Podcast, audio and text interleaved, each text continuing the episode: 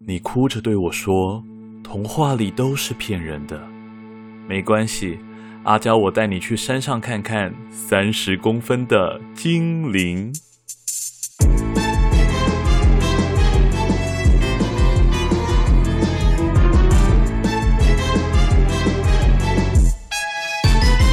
欢迎收听《诡岛电波》，我是阿娇。今天一样是超自然震动，好兴奋的单元。之前有做过几集科普类的集数了哈，无论是第一季第二集的“通灵人聊鬼从哪里来”，还是第一季第十集的“哇哦，神灵也能 DIY”，很多人一定都会很好奇，除了鬼和神之外，难道没有其他的可能性了吗？答案是有的。而今天阿娇我想要和各位岛民再更细节聊聊的，就是精灵这一个主题喽。那在开始今天的节目之前，要先来解惑一下岛民们留言的问题喽。有一位岛民在 Apple Podcast 上留言问道。想问好兄弟，不能吃没有拆封的饼干、糖果、泡面等等，那神明可以吗？因为有一集说到某间土地公后喜欢泰山仙草蜜啦，所以神明的贡品，呃，可以不拆封，他们就可以吃到喽。答案是，他们还是吃不到，而且他们也不会有食用这一个动作哈。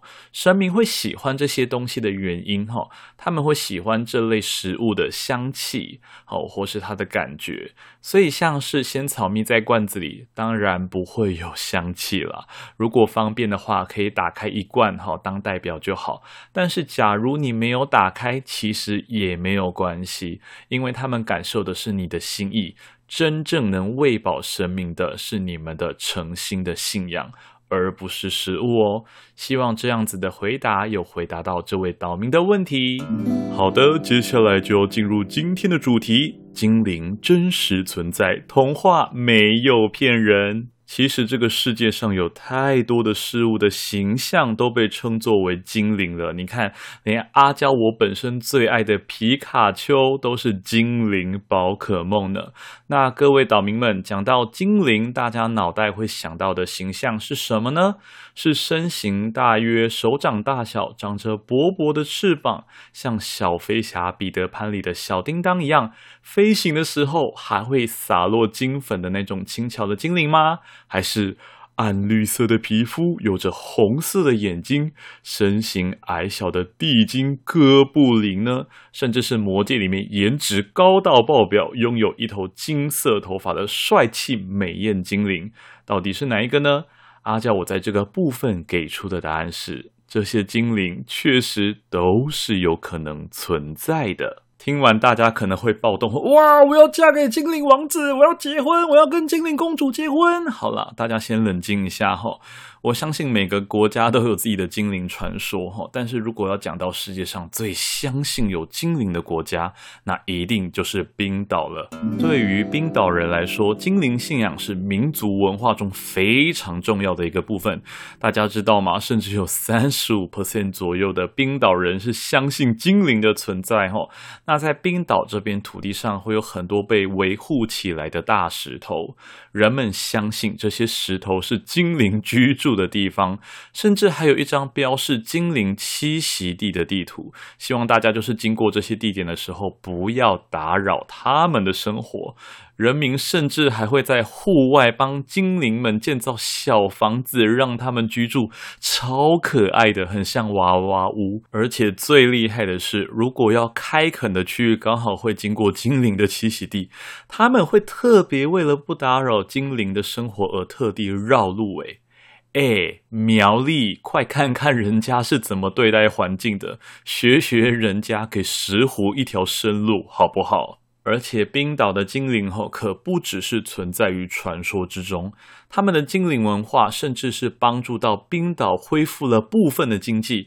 大家应该都知道，二零零八年的冰岛哈面临了金融风暴，宣布破产，并且陷入了经济危机。然而，冰岛人运用了民间传说与独特的自然景观，将冰岛包装成各种精灵的故乡，规划精灵学校等主题景点，帮助经济复苏。大家知道吗？你们去上精灵学校，它还有精灵的认证证书，诶，超屌的！我靠！我突然想到，大家一直说台湾是鬼岛，哎，你们赶快抓住这个商机好不好？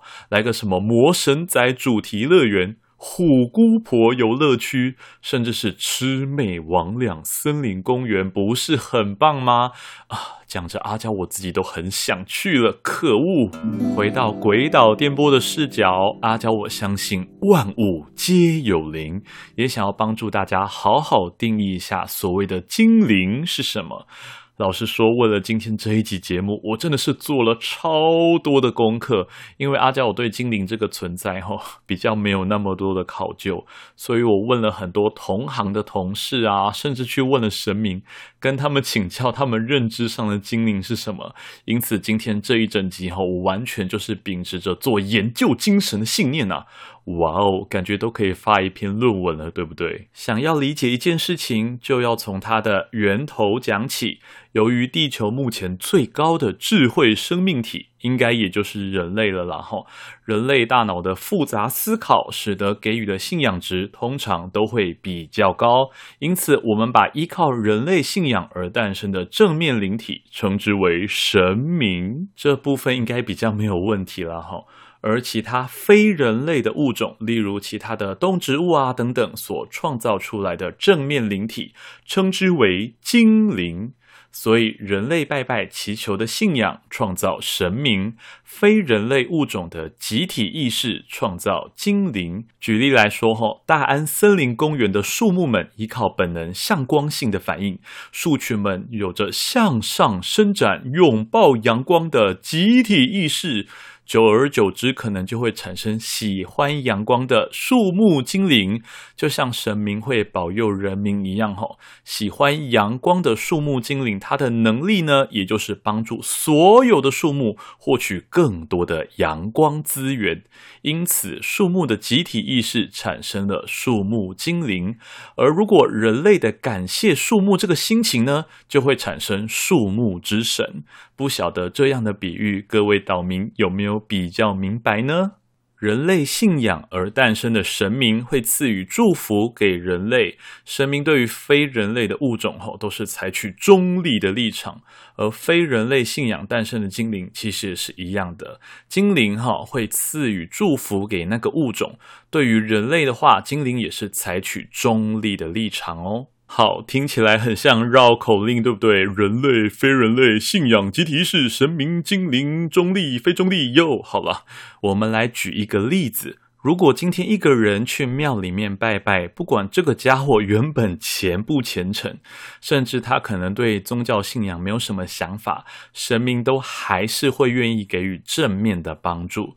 倘若这个人去森林里面玩，他爱护森林，森林精灵会很欢迎他；但是如果他破坏森林，森林精灵一定会诅咒他，就像《世纪帝国》里面的中立一样，人不犯我。我不犯人，人若犯我，斩草除根。好，同样的意思。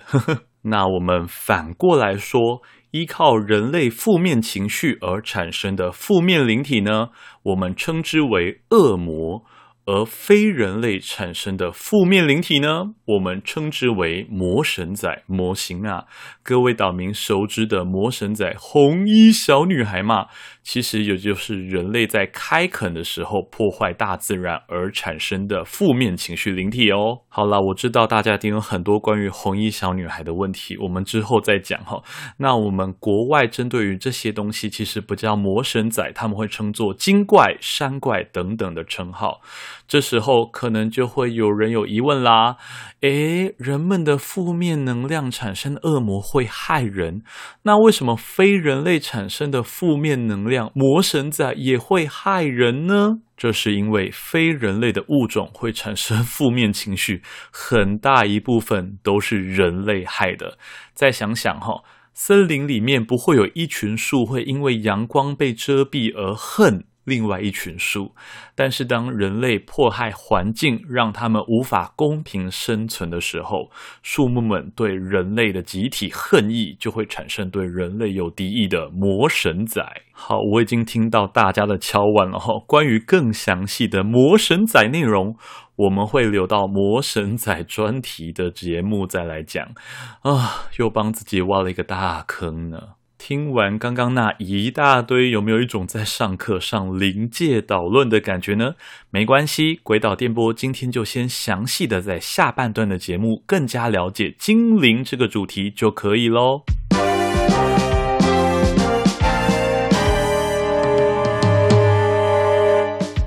完上半部节目的岛民们，应该都会知道，精灵就是一种和神明非常类似的存在，差别就是信仰来源的不同。那我们先不讨论元素精灵哈，因为那个是一个古老又原始的存在，什么火元素精灵啊、水元素精灵啊等等。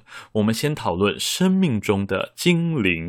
就阿娇我自己的认知哈，精灵的种类大概可以分为三种，依照目测的体积大小，可以分为小型精灵、中型精灵和大型精灵这三类。小型精灵呢，是身高约为一到二十公分左右，哈，是最常见的精灵。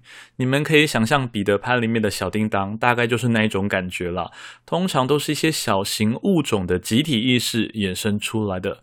例如说，花园里面的花精灵啊，蚂蚁窝里面的蚂蚁精灵，草原里面的兔子精灵等等，这种精灵的移动速度非常的快哈，而且是最容易被人看见的，甚至比你看到鬼的几率还要高哈，常常在你眼前咻一下就不见了，是那种肉眼难以捕捉的速度哈。至于为什么他们比鬼还要常见呢？原因是他们在兴奋的时候的震动频率会和人类一般能够感知到的频率会有一小部分的重叠，哈，会有几率会重叠，所以我们有可能会在一瞬间看到小精灵的踪迹哦。但是大部分的人应该都会觉得啊，应该是我看错了啦，所以都不会放在心上。而且小型精灵的寿命也是非常的短哦。最短的，我有听说那种只能活三个小时的，最长可能也活不到三年，因为该物种能够贡献的信仰值，其实会随着季节、环境等会非常的不稳定。大家可以想象，春天的开花精灵，到秋天大概就有很大的几率会直接陨落了哈，因为有些春天开花的植物不会到秋天还会有继续开花的想法。而中型精灵呢，身高大约是二十到一百公分左右。原野的猎狗精灵啊，哈，稻田精灵啊，锦鲤精灵啊，等等，哈，大概就是哈利波特里面小精灵多比那样子的感觉，寿命最长可以达到十年左右。至于大型精灵呢，身高大约是一百到一百五十公分左右，树木精灵啊，湖水精灵啊，海豚精灵等等，寿命最大哈，约可以从十年到一百年都是有可能的哦。接下来要帮大家。补充一下一些精灵的小知识。通常精灵哈就像地缚灵一样，无法离开特定的区域。毕竟哈，这是这一区域物种的集体意识。除非你把这边所有的物种都迁移到别的地方，不然精灵哈是无法离开的哦。因为一离开就没有能量，就可能会衰亡。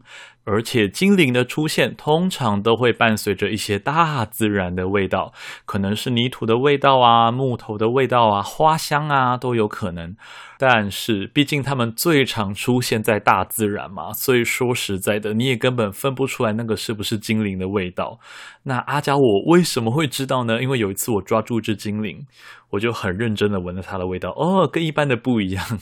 所以这是我的亲身经历哦，是不是很酷？那大自然间的精灵呢？哈，大部分也都是绿色或者是咖啡色等等，又或者是半透明之类比较自然的颜色。所以就算是你真的看到了它们，可能也会很容易的忽略哦。至于它们有没有翅膀，嗯。就是看他们的集体意识有没有飞翔这个想法。如果有兴奋的母蟑螂精，可能就会飞吧。妖兽哦，有够恐怖。还是讲会飞的小鸟精灵好了，可能会比较可爱一点。那他们在外形上来说，因为精灵和神明是很像的灵体，他们也是透过类似催眠的手法，让你看到他们想要显现给你看的样子。所以很多看到精灵的人呢，都会觉得他们很像神话的。仙子啊、仙女啊，又或者是五官跟人长得非常的相像，也是因为他们和神的本质有点像吼，所以如果精灵他们愿意的话，其实阿娇我也是可以沟通的哦。那阿娇我有跟精灵聊过天吗？答案是。有的，而且我一开始还不知道他们是精灵。这个故事很有趣，请各位岛民听我娓娓道来。阿娇，我以前在日常生活中常常会看到有一些朋友身上跟着一种灵体，这种灵体不是鬼魂，也不是恶魔，不是那种乌漆抹黑的负面灵体，他们也不像一般熟知的神明的感觉，但是质感和神明非常的像，然后他们的体积也不大。当时因为我也不了解，想说啊，就算了。没想到随着阿娇我能力开发的越来越好之后，我渐渐的可以看清楚那些跟在朋友身上的灵体了。我当下真的超兴奋的，真的。哎靠，超屌的诶！你身上怎么有一只白色的狐狸啊？也太稀有了吧！哇，你好猛哦！你的肩膀上竟然有一只猫头鹰。哎，有小鹿斑比的小鹿哎，哎，有蜗牛，有蛇，有蝙蝠，太酷了吧！天哪，一切就像开启新大陆一样。怎么会有这些动植物形象的神跟在人的身边呢？当时我就把他们的存在称之为守护神。而我也很勇敢的去跟他们搭话了。他们说，本来是生存在大自然之间，但是随着时间的推移，他们存活的时间可能也不太够了。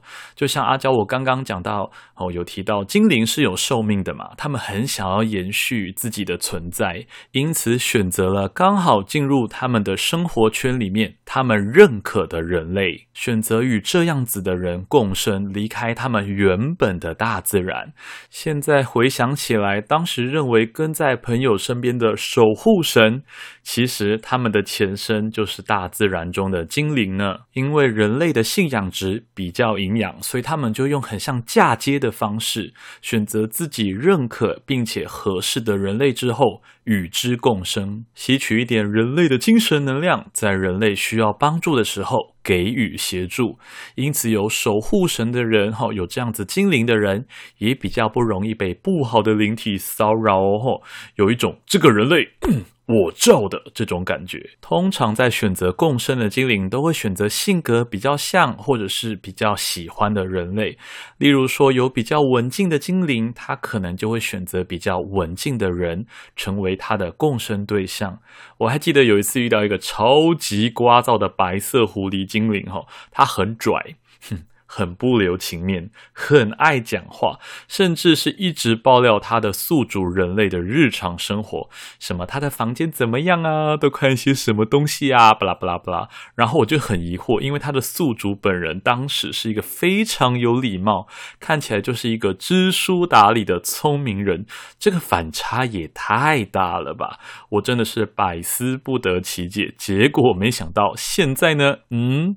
我那位朋友变得和那只白色狐狸精灵一样了哦，应该修正，应该是说那一位朋友以前都在压抑自己的天性，只是白色狐狸帮他表达出来了，而现在他们已经不演了哈，哇哦！从精灵就可以知道这个人的个性呢，是不是非常的有趣啊？像这种与人类共生的精灵后，他也不会突然就要离开人类。毕竟金主爸爸、金主妈妈有一个就够了。精灵呢，也都会伴随着人类的死亡之后一起消失，不会有两个人共生或者是三个人共生一直找宿主的状态。他们会和人类有类似绑定的契约哦。不过，通常精灵找人类宿主的几率并不是很高哈。阿娇我自己的周遭大概也只有五 percent 左右的人有这样子的机会。好啦，我知道这个比 SSR 卡还要好抽中，而且普遍来说，大家知道吗？超能力者都不太会被精灵选中。为什么呢？其实我也不太知道为什么。可能我们相较之下比较不需要被保护吧。可恶，好羡慕那些有被选中的人类啊！阿娇我都没有精灵守护我。精灵们呢，真的是我愿变成童话里你爱的那个天使，张开双手让精灵守护你啊！想到这个，再讲一个有趣的事好了。还记得有一次阿娇我很感动哈，就是那一次我和一群朋友在舞台上，当天场地的状况非常不好。貌似有很多的鬼魂是想要侵扰我在舞台上的朋友们，而当时阿娇我的精神状况刚好不太稳定，所以防护罩有一个瞬间破掉了。大家都知道哈，破掉的防护罩等于是让所有人暴露在危险之中。在那个情急之下，某些拥有精灵守护神的朋友呢，哈，那些精灵们主动抵挡了那些鬼魂，画面很像一群人用积极护法现身。这大概是阿娇我人生中少数被精灵拯救的时刻吧。我相信很多岛民听完今天这一集之后，一定会非常兴奋，想说：“可恶，我也想要拥有精灵的守护神。”让阿娇我来给你们一些小小的提示吧。最重要的是，你要多亲近大自然，甚至要花一点点的旅费才能去到哈。因为通常那些精灵都会存在在一些人烟比较稀少的地方，越靠近大自然的地方哈，像是高山呐、大海啊等等，都是守护神很多的聚集地。我有一位朋友，他出国去日本的奈良玩，就带回了一只鹿形的精灵守护神。